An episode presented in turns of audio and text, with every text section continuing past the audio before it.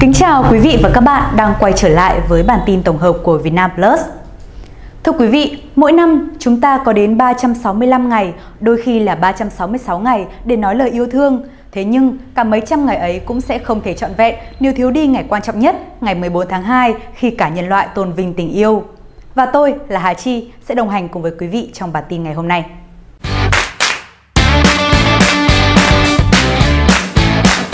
Thưa quý vị, có rất nhiều thông tin về